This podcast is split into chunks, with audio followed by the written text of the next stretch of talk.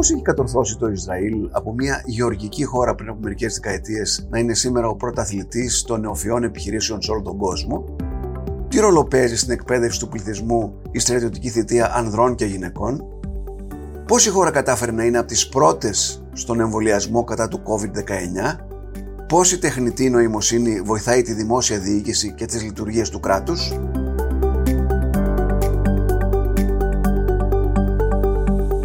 Είναι το Ράδιο Κάπα, το εβδομαδίο podcast καθημερινής. Είμαι ο Νότης Παπαδόπουλος και συζητώ σήμερα με τον Θανάση Κατσικίδη, Έλληνα φοιτητή στο Τελαβίβ και συνεργάτη της εφημερίδας. Μιλάμε για την καθημερινή ζωή στο Ισραήλ, αλλά όχι για τα οξυμένα τον τελευταίο καιρό πολιτικά προβλήματα της χώρας. Κύριε Κατσικίδη, καλώς ήρθατε στο Ράδιο Κάπα. Καλώς σας βρήκα. Ξέρω ότι τα τελευταία χρόνια είσαστε στο Ισραήλ. Ε, σπουδάζατε εκεί, ότι είχατε τη δυνατότητα να πάτε στην Αγγλία, αλλά προτιμήσατε το Ισραήλ. Μιλήστε μου λίγο για αυτή την εμπειρία. Πράγματι, βρέθηκα για ένα χρόνο στο Ισραήλ. Ε, ολοκλήρωσα και τις σπουδές μου, αλλά και κάποιες άλλες συνεργασίες ε, φέτος τον Αύγουστο. Οπότε έπρεπε να επιστρέψω πίσω στην Ελλάδα. Αλλά εντάξει, πλέον με το Ισραήλ έχουμε μια καλή και στενή συνεργασία. Όποτε χρειαστεί κάτι, είτε εγώ θα πάω κάτω, είτε θα γίνουν άλλες συναντήσεις. Γιατί και το αντικείμενο πάνω στο οποίο σπούδασα. Εγώ πήγα στο Ισραήλ για να σπουδάσω διεθνή ασφάλεια και διπλωματία. Πλέον ε, η Ελλάδα έχει πάρα πολύ καλές σχέσεις και στενές με το Ισραήλ, ειδικά σε θέματα διπλωματίας, αμυντικές σχέσεις. Οπότε πλέον με όλους αυτούς τους ανθρώπους συνεργαζόμαστε και επενδύουμε στο μέλλον. Πώς είναι η εμπειρία στο, στα πανεπιστήμια του Ισραήλ, Πήγατε εκεί στο, σε κάποιο δημόσιο πανεπιστήμιο, τι είναι αυτό; Λοιπόν, τα πανεπιστήμια στο Ισραήλ δεν είναι δημόσια. Οπότε ξεκινάμε από εκεί τη συζήτηση. Εγώ είχα την ευκαιρία είτε να επιλέξω ένα βρετανικό πολύ μεγάλο πανεπιστήμιο, καθώς η βάθμη μου ήταν άριστη, είτε να πάω στο Ισραήλ. Ήθελα να πάω να σπουδάσω πάνω στη διεθνή ασφάλεια και στη διπλωματία. Οπότε, όταν ρώτησα ανθρώπους που είχαν σπουδάσει στο Ηνωμένο Βασίλειο, όλοι μου είπαν πως θες να πας σε ένα καθαρά θεωρητικό πανεπιστήμιο, όπου απλώς θα διαβάζεις βιβλία και θεωρίες, ή θες να πας να σπουδάσεις κάτι πάρα πολύ πρακτικό στο πεδίο. Το Ισραήλ για μένα ήταν κάτι το άγνωστο. Δεν είχα ούτε επαφές με το Ισραήλ, αλλά ούτε και η οικογένειά μου προέρχεται από εκεί την περιοχή. Οπότε μετά από πολλές κουβέντες κατέληξα να βρεθώ στο Ισραήλ. Στο Ισραήλ πράγματι τα πανεπιστήμια επενδύουν στην πρακτική γνώση και στην τεχνολογία. Οπότε όλες οι σπουδές μας βασίστηκαν πάνω στο πρακτικό αντικείμενο. Δηλαδή, διεθνή ασφάλεια μας πήγανε να δούμε από ναρκοπαίδια μέχρι και πρώην παιδεία μαχών. Κάναμε συναντήσεις με πρώην στρατιωτικούς, πρώην υπεύθυνους των υπηρεσιών πληροφοριών όπως η πολύ γνωστή Μοσάντ.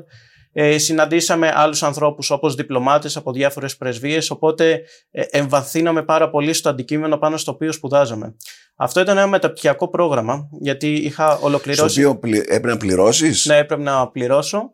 Ήταν πολύ, λίγο, ήταν πολύ μικρότερο το ποσό σε σύγκριση με τα δίδακτρα στο Ηνωμένο Βασίλειο. Όμως, θα πρέπει να αναφέρω πως οι προπτυχιακέ μου σπουδές ήταν εδώ σε ένα ελληνικό πανεπιστήμιο και μου λείψε πάρα πολύ πως έβλεπα στο ελληνικό πανεπιστήμιο οι καθηγητές να ολοκληρώνουν το ωράριό τους και πέρα από αυτό να μην επενδύουν στη μεταξέλιξη των φοιτητών καθώς έτσι είναι διαμορφωμένο το δικό μας εκπαιδευτικό πλαίσιο. Αντιθέτως, στο Ισραήλ επένδυαν πάρα πολύ στην πρακτική γνώση. Σας προανέφερα με ναι. μερικές εκδρομές ή μερικές ναι. επισκέψεις. Και υπάρχουν και άλλοι, δηλαδή θέλω να πω, είναι συνηθισμένο ξένοι ε, φοιτητές να έρχονται στο Ισραήλ να σπουδάζουν, γιατί εγώ δεν το, δεν το γνώριζα. Κυρίως από Αμερική, Γερμανία, αλλά από και άλλες ευρωπαϊκές χώρες, αλλά και ευρύτερα, π.χ. από Κίνα και Ινδία. Έχουν επενδύσει πάρα πολύ και σε ασιατικές χώρες. Είχαμε πάρα πολλούς Ινδούς φοιτητές, αλλά και Κινέζους. Όμως η πλειοψηφία αυτών ήταν από την Αμερική, από τη ΣΥΠΑ. Από την Ελλάδα ήμασταν ελάχιστοι. Η ελληνική πρεσβεία μου είχε ενημερώσει πως ο αριθμός αυτός ήταν γύρω στους 40. Εγώ συνάντησα πολύ λιγότερους. Τελειώνοντας το ελληνικό πανεπιστήμιο, μπορείς να κάνεις εκεί αίτηση; Με, με, ποιο, με ποιο τρόπο γίνεσαι δεκτός, ας πούμε; Κάνεις την αίτησή σου για ένα μεταπτυχιακό πρόγραμμα το οποίο σε ενδιαφέρει. Περνάς ένα μικρό interview. Ε, στέλνεις το κατάλληλο υλικό το οποίο θα σου ζητηθεί και έτσι σε αποδέχονται ή απορρίπτουν την αίτηση. Η ζωή στο Ισραήλ πώς είναι, σε ποια πόλη έζησε; Εσύ. Εγώ έζησα στο Τελαβίβ. Το Τελαβίβ είναι για εμάς η πρωτεύουσα του Ισραήλ, για εκείνους είναι η συμπρωτεύουσα. Για εκείνους η πρωτεύουσα θεωρείται και επίσημα πλέον η Ιερουσαλήμ. Εγώ ήρθα στο Τελαβίβ. Το Τελαβίβ για το 2021 είχε ανακηρυχθεί πιο ακριβή πρωτεύουσα στον κόσμο. Για το 2022 βρέθηκε στην τρίτη θέση. Είναι μια μοντέρνα πόλη, λίγο σαν την Αθήνα από ό,τι καταλαβαίνω. Όχι, γιατί θα σας πω. Πως είναι πάρα πολύ μοντέρνα πόλη είναι πράγματι. Σαν την Αθήνα δεν είναι. Δηλαδή θα δείτε ουρανοξύστες, θα σας θυμίσει ΙΠΑ ή ακόμα θα σας θυμίσει και τη Λευκοσία στην Κύπρο. Έχει πάρα πολύ ακριβά μαγαζιά, γενικά η ζωή εκεί είναι ακριβή. Κάτι πάρα πολύ ενδιαφέρον. Είδα πάρα πολλά ελληνικά καταστήματα, ε, κυρίως είτε με τουριστικά είδη, είτε καταστήματα ε, υγειονομικού ενδιαφέροντος, για παράδειγμα εστιατόρια και ταβέρνες. Υπάρχει μια παραλία, η Greco Beach, η παραλία του Έλληνα, όπου πάνω υπάρχει το μόνιμο εστιατόριο Greco Restaurant, ενώ ακριβώς δίπλα υπάρχουν άλλα εστιατόρια τα οποία είναι ελληνικού ενδιαφέροντος, δηλαδή Καλαμάτα, Τρακώση, Σπάρτα. Έχουμε Έλληνες οι οποίοι πάνε εκεί για τουρισμό δηλαδή; Έχουμε Έλληνες, ο αριθμός πάρα πολύ μικρός. Κάποια στοιχεία που είχαμε μελετήσει προάλλες έλεγαν πως για το, 2020, για το 2019 μόνο 49.000 Έλληνες επισκέφτηκαν ε, το κράτος του Ισραήλ. Αντιθέτως, οι Ισραηλινοί έρχονται, τον Απρίλιο είχαμε 100.000 αφήξεις από το Ισραήλ, τον Ιούνιο είχαμε άλλες 100.000. Δηλαδή έχουμε έναν τουρισμό 12 μήνες το χρόνο από το Ισραήλ. Αντιθέτως, εμείς θεωρούμε πως το Ισραήλ είναι πάρα πολύ μακριά, ενώ οι πτήσεις διαρκούν γύρω στη 1 ώρα και 50 λεπτά. Κάτι ναι. λιγότερο από 2 ώρες. Θα ήθελα να μου μιλήσεις λίγο για αυτό το λεγόμενο θαύμα του Ισραήλ όσον αφορά τις... Ε ε, νεοφυείς επιχειρήσεις. Θεωρείται ότι είναι πρωταθλήτρια χώρας στις νεοφυείς επιχειρήσεις. Μια χώρα η οποία βασιζόταν στην γεωργία και την κλωστεφαντουργία παλιά έφτασε τώρα να είναι μία από τις πιο high-tech ε, χώρες στον κόσμο. Έχετε απόλυτο δίκιο. Πράγματι, το Ισραήλ θεωρείται το έθνος των startup, δηλαδή το έθνος των νεοφυών επιχειρήσεων. Έχουν επενδύσει πάρα πολύ σε αυτές, καθώς πιστεύουν πως εάν ηγούνται στην τεχνολογία, τότε μπορούν και επιβιώνουν. Όλα αυτά έχουν ξεκινήσει από την ίδια τη σύσταση του κράτους του Ισραήλ. Δηλαδή, άμα ξεκινήσουμε από το Μάιο του 48 και κοιτάξουμε ανά δεκαετίες, περίπου ανά 10 χρόνια στο Ισραήλ γινόταν και κάποιος πόλεμος. Έπρεπε να πολεμήσουν. Οπότε, όσο πιο προηγμένοι τεχνολογικά ήταν, τόσο πιο πολλές πιθανότητες είχαν να επιβιώσουν απέναντι σε εχθρούς οι οποίοι ήταν ενωμένοι και από τον Νότο και από τον Βορρά και από την Ανατολή. Η ανάγκη λοιπόν λες ότι έκανε. Η ανάγκη, να είναι... όλη αυτή η συνοχή τους ανάγκασε στο να επενδύσουν στην τεχνολογία και στη γνώση. Νεοφυείς επιχειρήσεις συνεχώς δημιουργούνται. Έχουν δώσει πάρα πολύ ε, βάση σε μια κουβέντα που λένε συνεχώς. Πως θέλω εσύ να αποτύχεις. Για ποιο λόγο, Γιατί για να αποτύχεις σημαίνει πως προσπάθησες. Μέσω της αποτυχίας σου παίρνεις τα διδάγματα αυτά και γίνεσαι καλύτερος. Οπότε η δεύτερη φορά θα είναι πολύ καλύτερη από την πρώτη. Όμως, εδώ στην Ελλάδα έχουμε το ακριβώς αντίθετο. Σου λέει, Μα γιατί να ασχοληθείς με κάτι αφού θα αποτύχεις. Οπότε δεν ασχολείσαι καν. Μα άμα δεν ασχοληθείς, δεν το ξέρεις. Α, μα θα αποτύχεις και άμα αποτύχεις, την πολύτιμη γνώση που θα έχεις λάβει. Πώς γίνεται, πώς γίνεται το Ισραήλ να έχει, δίνει αυτή την όθηση στις startups, είναι η αμυντική βιομηχανία η οποία βρίσκεται πίσω από όλες αυτές τις νεοφύη υψηλής τεχνολογίας; Και όχι μόνο, δεν είναι μόνο η αμυντική βιομηχανία, έχουν επενδύσει πάρα πολύ σε διάφορες θεματικές, από το διάστημα έως και το χρηματοπιστωτικό τομέα, όπου επενδύουν συνεχώς. Κάτι ενδιαφέρον όσον αφορά τα πανεπιστήμια. Για παράδειγμα, το Πανεπιστήμιο του Τελαβίβ, στο οποίο και φίτησα, έχει συγκεντρώσει ένα ποσό γύρω στα 50 εκατομμύρια δολάρια, τα οποία τα επενδύει σε startup. Ένα άλλο πανεπιστήμιο του Reichman ε, επενδύει πάλι σε start-up από ε, ανθρώπων που έχουν αποφυτίσει από τα τμήματά του. Με αυτόν τον τρόπο τι επιτυγχάνουν. Επιτυγχάνουν την ανατροφοδότηση. Δηλαδή ένας ευχαριστημένος φοιτητής θα κάνει μετά μεγάλες δωρές στο τμήμα ενώ θα πείσει και άλλους φοιτητές να πάνε να σπουδάσουν αυτό το αντικείμενο και προσελκύουν ξένους. Αυτά τα λεφτά βρίσκονται από χορηγίες ιδιωτών ή είναι από το, από το ε, κράτος; Και από τους δύο. Κυρίως βρίσκονται από χορηγίες. Για παράδειγμα, εγώ είχα λάβει μια υποτροφία ε, στο Πανεπιστήμιο του Τελαβίβη, η οποία προήρθε από τον Καναδά. Από μια Καναδική Ένωση αντίστοιχου Εβραϊκού Λόμπι και προήλθε εκεί. Δηλαδή, πρώην ε, άνθρωποι που είχαν αποφοιτήσει το πανεπιστήμιο έκαναν δωρεές γιατί πιστεύουν στην ατροφοδότηση. Και το πανεπιστήμιο ε, κατά κάποιο τρόπο ε, έχει αυτές τις νεοφυγείς επιχειρήσεις οι οποίες δουλεύουν μέσα σε αυτό; Πώς γίνεται; Κοιτάξτε, όταν ένας φοιτητής πηγαίνει για παράδειγμα να σπουδάσει ε, μηχανολόγος, μηχανικός, ηλεκτρολόγος ή κάτι αντίστοιχο, ε, θα δει υπερσύγχρονα εργαστήρια, όπως αντίστοιχα και στα τμήματα ιατρικής, υπερσύγχρονα εργαστήρια με ρομπότ, με τεχνητή νοημοσύνη, πράγματα που τα δικά μας ελληνικά πανεπιστήμια δυστυχώς δεν τα έχουν και δεν μπορούν να τα φανταστούν.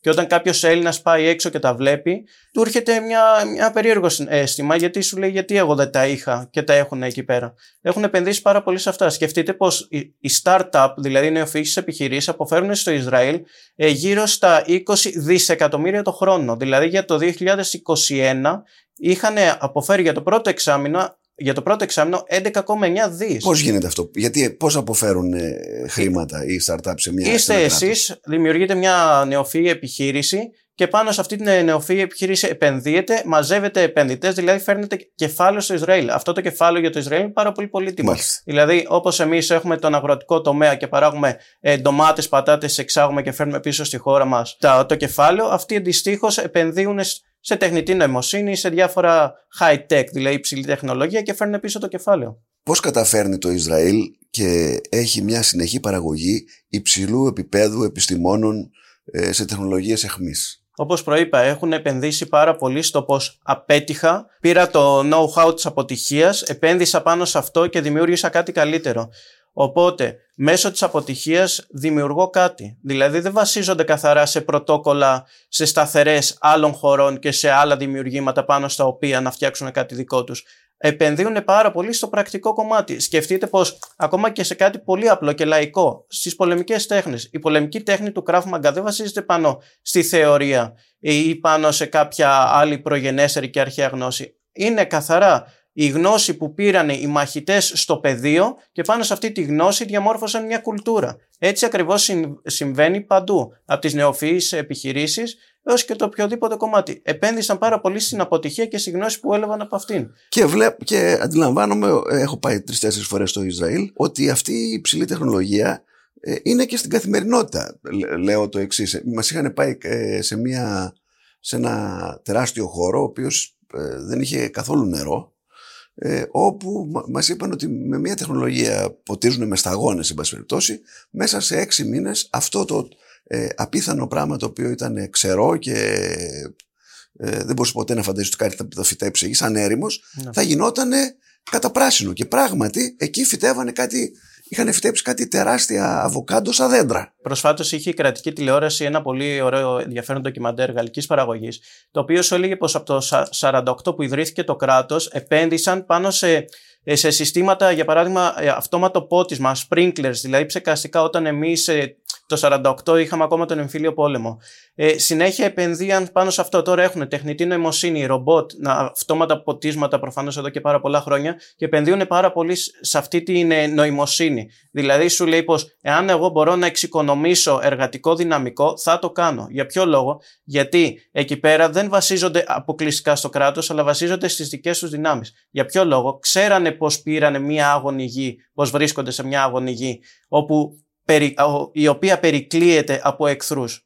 Δεν είχαν συμμάχους, οπότε πάνω σε αυτή την άγωνη γη έπρεπε να κάνουν ένα μικρό θαύμα άμα θέλουν να επιβιώσουν. Συμμάχους, βέβαια, έχουν το μεγάλο σύμμαχο, έχουν μια καλή σχέση με τους Αμερικάνους και στα, φαντάζομαι, στα θέματα των εξοπλισμών, αλλά και σε θέματα ασφάλειας, ε, επικοινωνιών, ναι. Ε, πληροφοριών και ούτω καθεξής. Αυτό μας πάει πολύ πίσω στην ιστορία πριν ξεκινήσουν την ίδρυση του κράτους του Ισραήλ, όπου είχαν αποφασίσει στα σιωνιστικά συνέδρια πως για να φτιάξουμε εμείς ένα δικό μας κράτος έπρεπε κάπου να έχουμε στήριξη. Οπότε οι Εβραίοι οι οποίοι βρίσκονταν διασκορπισμένοι σε όλον τον πλανήτη έπρεπε να στηρίξουν αυτή την προσπάθεια. Πώς, οικονομικά, πολιτικά, διπλωματικά. Κάτι το οποίο συνεχίζεται έως και σήμερα. Ας γυρίσουμε στο θέμα του νερού, γιατί μια χώρα η οποία φαίνεται να μην έχει καθόλου νερό ξαφνικά αρχίζει να παράγει διάφορες καλλιέργειες. Πώς το πετυχαίνουν αυτό; Λοιπόν, όπως είπαμε, πήγανε σε μια άγωνη και ανυδρυγή. Οπότε κάπως έπρεπε να βρουν νερό. Είτε θα το έβρισκαν από τη θάλασσα, είτε από τους πολύ μικρούς ποτοταμού που είχαν, όπως η θάλασσα της Γαλιλαίας. Οπότε τι αποφάσισαν και κάνουν. Σου λέει πως πρέπει να αξιοποιήσουμε τη θάλασσα. Πώς; Μέσω της αφαλάτωσης. Η αφαλάτωση αυτή τη στιγμή είναι σε τόσο πολύ υψηλό βαθμό που έχουν βάλει στόχο μέχρι το 2030. Αυτή τη στιγμή καλύπτει το 1 τρίτο των αναγκών. Το 1 τρίτο των αναγκών των Ισραηλών καλύπτεται από την αφαλάτωση. Και μέχρι το 2030 έχουν πει πως το 90% του νερού, τη κατανάλωσης του νερού θα καλύπτει από την αφαλάτωση. Επίσης, ανακυκλώνουν το νερό. Δηλαδή, όταν εσείς ανοίγετε τη βρύση, όταν πατάτε το καζανάκι, αυτό το νερό ανακυκλώνεται. Το νερό αυτό θα ανακυκλωθεί μέσα σε 45 λεπτά και θα περάσει σε κάτι μοβ σωλήνε με λιτζανή χρώμα έχουν, οι οποίες με αυτές ποτίζουν τα χωράφια τους. Και αυτό το Τα όμβρια δηλαδή υδατά και τις αποχετεύσεις, τα λίματά τους, τα, τα καθαρίζουν και τα ρίχνουν στα χωράφια τους. Το 86% των λιμάτων πηγαίνει σε, στον αγροτικό τομέα και αξιοποιείται στα χωράφια. Αντιθέτως, η Ισπανία χρησιμοποιεί μόνο το 17% των λιμάτων. Άλλες τέτοιες αναστάσει στην καθημερινή ζωή που μπορεί να δει κανένας; Θα μπορούσαμε να πούμε στο σύστημα πολιτικής υγείας, δηλαδή στη, στο υγειονομικό του σύστημα. Για παράδειγμα, θέλουν να μειώσουν τις επαφές που έχει ο πολίτης με το δημόσιο τομέα. Για παράδειγμα, έχεις εσύ κάποια συμπτώματα ιατρικής φύσεως και θες να επισκεφτείς έναν γιατρό. Υπάρχει εφαρμογή όπου μπορείς να, να βάλεις τα συμπτώματά σου και είτε θα δεχθείς μια βιντεοκλήση είτε μια τηλεφωνική κλήση από τον ιατρό, ο οποίος μπορεί να σου δώσει κάποιες πρώτες συμβουλές. Εάν κρίνει αυτός πως θα χρειαστεί κάτι παραπάνω, τότε θα επισκεφτείς τον οικογενειακό σου γιατρό. Μειώνοντας τις επαφές που έχεις εσύ με το δημόσιο σύστημα υγείας, τότε μειώνεις και το οικονομικό αποτύπωμα και ο ασθενής δεν χρειάζεται να, μετα... δεν χρειάζεται να μετακινηθεί στο κέντρο υγείας, μειώνεις πάρα πολύ την καθημερινότητά και το χρόνο που σπαταλάς. Τώρα, όσον αφορά το δημόσιο σύστημα, υπάρχει γραφειοκρατία η οποία συνεχώς μέσω της ψηφιοποίησης μειώνεται. Δηλαδή, θα, θα πρέπει να περάσεις μέσα από πολλά στάδια ώστε να συναντήσει ένα δημόσιο υπάλληλο. Γιατί ο δημόσιος υπάλληλος εκεί δεν είναι ο άνθρωπος που θα σου βάζει προβλήματα και εμπόδια στη ζωή σου. Είναι αυτός ο άνθρωπος που θα βρεθεί, που άμα έχεις περάσει από όλο το ψηφιακό, ρομποτικό και αυτοματοποιημένο σύστημα, θα βρεθεί εκεί ώστε να σου δώσει την, την ε, λύση στο πρόβλημά σου εάν δεν την έχεις βρει. Αισθάνομαι ότι τα παρουσιάζεις λίγο διθυραμβικά. Είναι έτσι πράγματι. Όχι, δεν είναι έτσι. Κοιτάξτε, ακόμα και οι Ισραηλινοί που για πολλούς κινούνται στο 2030 και όχι στο 2023, αντιμετωπίζουν προβλήματα. Δηλαδή η γραφειοκρατία εκεί πέρα είναι και εκεί δύσκολη, αλλά δεν είναι προφανώς σαν την Ελλάδα. Γιατί όταν έχουμε έναν λαό που συνεχώς θέλει να επενδύσει στη γνώση, στην, τεχνολογία, στην υψηλή τεχνολογία, για να τα λέμε και πιο σωστά, δεν μπορούν ακόμα και αυτά τα μικρά προβλήματα γραφειοκρατικής φύσεως είναι τροχοπέδι. Δηλαδή τους δημιουργούν προβλήματα. Όλα αυτά πάλι μέσω της ψηφιοποίησης προσπαθούν να τα επιλύουν. Αλλά προφανώς υπάρχουν προβλήματα. Αλλά τα προβλήματά τους είναι πιο σοβαρά από, το, από τη γραφειοκρατία. Έχουν προβλήματα εσωτερικής φύσης. Πολλοί μου έχουν μιλήσει για το στρατό στο Ισραήλ, ο οποίος παίζει ένα ρόλο ε, γενικότερα παιδευτικό και βοηθάει στην οικονομία. Ε, Μπορείς να μας πεις λίγο τη βάση του στρατού, πώς ε, είναι οργανωμένος; Λοιπόν, ο στρατός εκεί πέρα σου λέει πως μόλις το παιδί ολοκληρώνει τις ε, σπουδές στο σχολείο του, στα 18 έτη, και ο άντρας και η γυναίκα θα πρέπει να πάει στο στρατό. Η γυναίκα θα πάει αφενός για 20 μήνες, ο άντρας πλέον είναι για 2,5 χρόνια. Παλαιότερα ήταν για πολύ περισσότερο. Όμως, στα 2,5 χρόνια που θα πάει ο άντρας και στα 2 που θα πάει η γυναίκα, επενδύουν πάρα πολύ σε αυτά που θα μάθεις. Επενδύουν πάρα πολύ στις μαθησιακές ικανότητες και σε εκπαιδευτικές. Λες, εκπαιδεύουν από το να σου μάθουν το πιο απλό πλέον υπολογιστές. Πώς ξέρουν, ένας που τελειώσει το, το σχολείο, που ξέρουν αν θα είναι καλός σε κάτι ή σε κάτι άλλο; Έχουν κάποια τεστ, τα οποία δεν θα ήθελα να τα πω ως IQ τεστ, ήταν και λάθος όρος να τα προσδώσω. Υπάρχουν κάποια τεστ ε, γνωσιακής φύσεως, δεν έχω δει κάποιο στα χέρια μου, απλώς ξέρω πώς υπάρχουν, τα οποία ουσιαστικά σε καθορίζουν και σε ποια μονάδα θα υπηρετήσει. Δηλαδή υπάρχουν κάποιες μονάδες όπως η μονάδα 8200 η οποία είναι, εκεί θα πάει το 5% των πιο έξινων Ισραηλινών να υπηρετήσει. Υπάρχουν άλλες μονάδες που αφορούν καθαρά υπολογιστές, κάποιες άλλες μονάδες ε, που θα σε στείλουν στα σύνορα. Αλλά τι γίνεται όσο. Να, γιατί ανέφερα τα σύνορα. Εκεί πέρα τα παιδιά των πολιτικών θα πάνε να υπηρετήσουν στα σύνορα. Για ποιο λόγο; Γιατί σου λέει, είμαστε ένα κράτος που συνεχώς δέχεται απειλές, συνεχώς είναι σε πόλεμο. Άρα, εάν εγώ ο πολιτικός δεν δώσω το καλό παράδειγμα στην, οικογένεια, στην άλλη την οικογένεια, τότε η άλλη οικογένεια για ποιο λόγο να με εμπιστευτεί και να στείλει το παιδί του στα σύνορα; Γίνεται το τεστ και κάποιος φαίνεται πως έχει μια κλίση στους ηλεκτρονικούς υπολογιστές. Ο στρατός τον εκπαιδεύει στους ηλεκτρονικούς υπολογιστές. Πώς γίνεται αυτό; Πράγματι, υπάρχουν αυτά τα δυόμιση χρόνια που θα πας στις ένοπλες δυνάμεις, σε μαθαίνουν πάρα πολλές γνώσεις. Δηλαδή, έχουν ε, διαπιστώσεις πως έχεις μια κλίση και πάνω σε αυτή την κλίση θα σε στείλουν στην αντίστοιχη στρατιωτική μονάδα και θα εκπαιδευτείς σε υπολογιστές, δηλαδή το αντίστοιχο ECDL. Για παράδειγμα, όταν εγώ υπηρέτησα τη στρατιωτική, στρατιωτική μου θητεία, δεν σου δίναν τέτοιες γνώσεις. Εδώ στην Ελλάδα. Ναι, στην Ελλάδα προφανώς. Ε, δεν μου δίναν τέτοιες γνώσεις. Δηλαδή, πέρα από τη σκούπα και το φαράσι, δεν είχαμε δει κάτι άλλο. Δυστυχώς. Υπήρχε ένα πρόγραμμα για εκμάθηση υπολογιστών που από τους 700, τόσου, ε, τους 700 και πολλούς περισσότερους που μπήκαμε, καταταχθήκαμε, μόνο δύο-τρεις το πήραν αυτό το πρόγραμμα. Καταφέραν γιατί ήταν με κλήρωση. Ε, εκεί λοιπόν ουσιαστικά πετυχαίνουν τελειώνοντα εσύ το στρατό, να έχεις κάποιες δεξιότητες, τις οποίες μπορείς να τις χρησιμοποιήσεις στη ζωή σου και βέβαια να μπεις και πιο εύκολα στο πανεπιστήμιο, ή όχι; Και όχι μόνο αυτό. Δηλαδή, όταν έχουμε έναν 18 αυτός ο 18 είναι, ας το πούμε, ε, δεν, είναι, δεν είναι αρκετά όριμος. Δηλαδή, έχει προβληματισμούς στη ζωή του. Δεν έχει αυτό το σε πιέζει ο γονέας να πας να γίνεις γιατρός. Στα τρία χρόνια που θα περάσεις στο στρατό, θα μάθεις το τι πραγματικά εσύ θες και ποια είναι τα ενδιαφέροντά σου. Οπότε μετά από τρία χρόνια, σε 21 πλέον που θα είσαι πιο όριμος, θα πάρεις τη σωστή απόφαση. Γιατί εμείς εδώ στην Ελλάδα έχουμε το περίφημο drop-out, που πολλοί εγκαταλείπουν τις σπουδές γιατί δεν ήταν αυτό που πραγματικά ήθελαν. Και οι γυναίκες πιάνουν όπλα, εκπαιδεύονται στα, στα οπλικά συστήματα, ε, κάνουν βοηθητικές εργασίες, είναι και πρώτη γραμμή. Οι γυναίκες θα κάνουν ακριβώς αυτό που κάνουν και οι άντρες. Μπορεί να μην πάνε στην πολύ επίλεκτη μονάδα σαν Γκέρετ Μακάλ που είναι τα αντίστοιχα OIC, αλλά θα πάνε στην πρώτη γραμμή, μπορεί να πάνε στις καταδρομής, θα πάνε να υπηρετήσουν ακριβώς σαν ένας άντρας. Γιατί σου λέει πως ο ένας πολίτης αντιστοιχεί στον άλλον πολίτη. Δεν τους ενδιαφέρει άμα θα είναι άντρα ή γυναίκα. Ο κίνδυνος είναι ένας. Μπροστά στον κίνδυνο δεν υπάρχει το άμα θα είσαι άντρας ή γυναίκα. Μπροστά στον κίνδυνο και οι δύο πρέπει να πιάσουν όπλο. Και ο κίνδυνος είναι υπαρκτός. Πληρώνεται ο, ο έφεδρος που, που κάνει τη θητεία του εκεί ή ε, ζει ε, μέσα στο στρατόπεδο; Έχει ένα ποσό, λαμβάνει ένα ποσό πολύ μεγαλύτερο από το ποσό που λαμβάνει ο Έλληνας ο πλήτης, γιατί και εδώ υπάρχει ένα πολύ μικρό αστείο ποσό. Ναι, πράγματι, αλλά προφανώς και με αυτό το ποσό δεν μπορεί να καλύψει τις βασικές του ανάγκες. Αλλά πως υπάρχει, υπάρχει. Όμως, σε αυτούς που υπηρετούν τη θητεία τους, τους δίνουν πάρα πολλές υποτροφίες για τα πανεπιστήμια. Δηλαδή, έβλεπες ανθρώπους που φορούσαν το χακί και παίρναν υποτροφίες για το πανεπιστήμιο. Δηλαδή, ο στρατός αξιοποιεί τις δικές σου τις ικανότητες για να σε προωθήσει. Και όχι μόνο αυτό, υπάρχουν κάποιες μονάδες, ανέφερα την 8200, όπου αυτοί οι άνθρωποι, επειδή αποκτούν πάρα πολλές γνώσεις και δεξιότητες στα τρία χρόνια της θητείας τους, μετά μπαίνουν απευθείας σε επιχειρήσεις. Δεν χρειάζεται να περάσουν από το πανεπιστήμιο. Σου λέει την γνώση του πανεπιστημίου την έχεις ήδη έκανε εντύπωση νομίζω σε όλο τον κόσμο αλλά και σε εμάς στην Ελλάδα ότι οι Ισραηλινοί κατάφεραν να είναι από τους πρώτους που εμβολιάστηκαν στον κορονοϊό. Πώς έγινε αυτό, δηλαδή θέλω να πω πώς ο πληθυσμός έχει αυτή την πειθαρχία να πάει να εμβολιαστεί; Είναι η στρατιωτική δομή της χώρας που βοηθάει σε αυτό; Αρχικά ξόδεψαν πάρα πολλά χρήματα για όλο αυτό το υγειονομικό και εμβολιαστικό τους πρόγραμμα. Αφετέρου, δεν πήγαν όλοι να εμβολιαστούν. Αυτό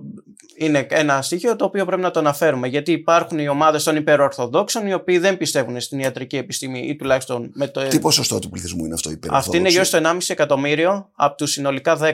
Με καπέλα και κοτσιδάκια που βλέπουμε. Ναι, είναι υπερορθόδοξοι. Ναι. Ακριβώς. Το κράτος του Ισραήλ αυτή ε, χωρίζεται σε κάποιες ομάδες. Είναι οι Ορθόδοξοι, υπερορθόδοξοι, secular, οι πιο δηλαδή απλοί πολίτες. Ε, αυτή είναι η πλειοψηφία τους δεν πήγε να εμβολιαστεί. Όμως, τότε ήταν ο πρόεδρος ο Μπετζαμίν Νατανιάχου, πάλι ξανά ε, πρωθυπουργός, πάλι ξανά πρωθυπουργός, ο οποίος από όσο έχει ομολογήσει και ο ίδιος ο Μπουρλά, γιατί κυρίως πήραν Pfizer, τα εμβόλια της Pfizer, έχει πει πως τον έπαιρνε πρωί, μεσημέρι, βράδυ. Μέσα στον ύπνο τον έπαιρνε ο Νετανιάχου και του έλεγε πότε θα μας στείλει τα εμβόλια. Θέλαν να πάρουν τα εμβόλια πρώτοι, γιατί σου έλεγαν πως όσο πιο νωρίς ανοίξουμε την οικονομία μας, τόσες λιγότερες ε, απώλειες θα έχουμε στα έσοδα.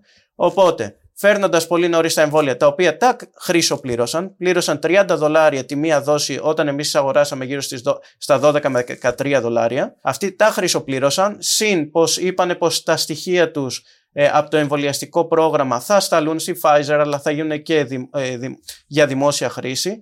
Οπότε έπεισαν με αυτόν τον τρόπο όλο τον πληθυσμό να πάει να εμβολιαστεί γρήγορα ώστε να επανεκκινήσουν την οικονομία. Βλέπω μια πειθαρχία στο Ισραήλ η οποία δεν συναντάται εύκολα σε άλλες ευρωπαϊκές χώρες. Λέω ευρωπαϊκές χώρες γιατί και το Ισραήλ θεωρώ πως είναι σαν ευρωπαϊκή χώρα. Αυτή η πειθαρχία οφείλεται στο φόβο ότι είμαστε μια περίκλειστη χώρα με γύρω-γύρω εχθρούς από, από την παλιά εποχή. Οφείλεται σε μια ε, εκπαίδευση που έχουν οι πολίτες από, από, από την κυβέρνηση, από το σχολείο. Πώς δουλεύει το πράγμα; Αφενός, όταν στα 18 έχεις πάει στρατό και για τρία χρόνια υπηρετεί στην πατρίδα σου, μαθαίνεις ποια είναι η σημασία το να προστατεύεις την πατρίδα σου. Οπότε αποκτάς και το αίσθημα της πίστη ή της προστασίας προς την πατρίδα σου. Αυτή η συνοχή, η περιβόητη συνοχή του Ισραηλινού ε, λαού είναι κυρίως προς τους εξωτερικούς κινδύνους. Καθώς ε, στο εσωτερικό τους κομμάτι έχουν άλλα προβλήματα και διασπάσεις. Κοιτάξτε, όταν έγινε ο πόλεμος ανεξαρτησίας, το 1 τρίτο των ανθρώπων που σκοτώθηκαν ήταν επιζώντες του ολοκαυτώματος. Δηλαδή έφεραν το τατουάζ στο μπράτσο.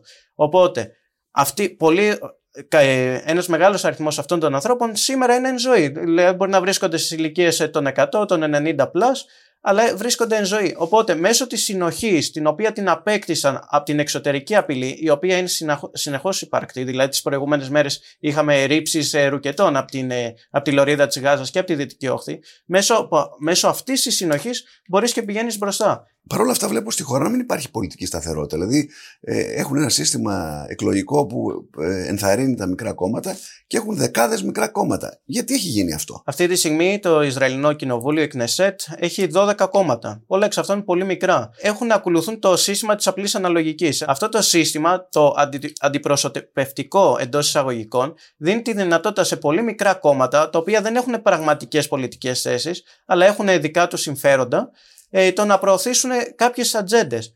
Τώρα, όταν στις 120 έδρες που έχει το Ισραηλινό Κοινοβούλιο, για να βγει κάποιος κυβέρνηση θέλει 60 plus, δηλαδή 60 συν, τότε το πρώτο κόμμα αυτή, σε αυτή την περίπτωση είναι ο Μπετζαμίν Νετανιάχου, θα χρειαστεί να συνεργαστεί με άλλα κόμματα. Αυτή τη στιγμή ο Νετανιάχου συγκυβερνεί, έχει ένα συνασπισμό έξι κομμάτων. Μέσα στο συνασπισμό βρίσκονται δύο υπερορθόδοξα κόμματα. Ενώ τα υπόλοιπα θεωρούνται από ακροδεξιάς και εξτρεμιστικά. Όταν συγκυβερνείς με υπερορθόδοξους, θα πρέπει να ακολουθείς σε πολλά πράγματα την ατζέντα σου. Αυτό ένας άλλος πιο secular, δηλαδή πιο απλός πολίτης, δεν μπορεί να το χωνέψει. Μην ξεχνάμε πως μέσα στη Βουλή υπάρχει Αραβικό κόμμα.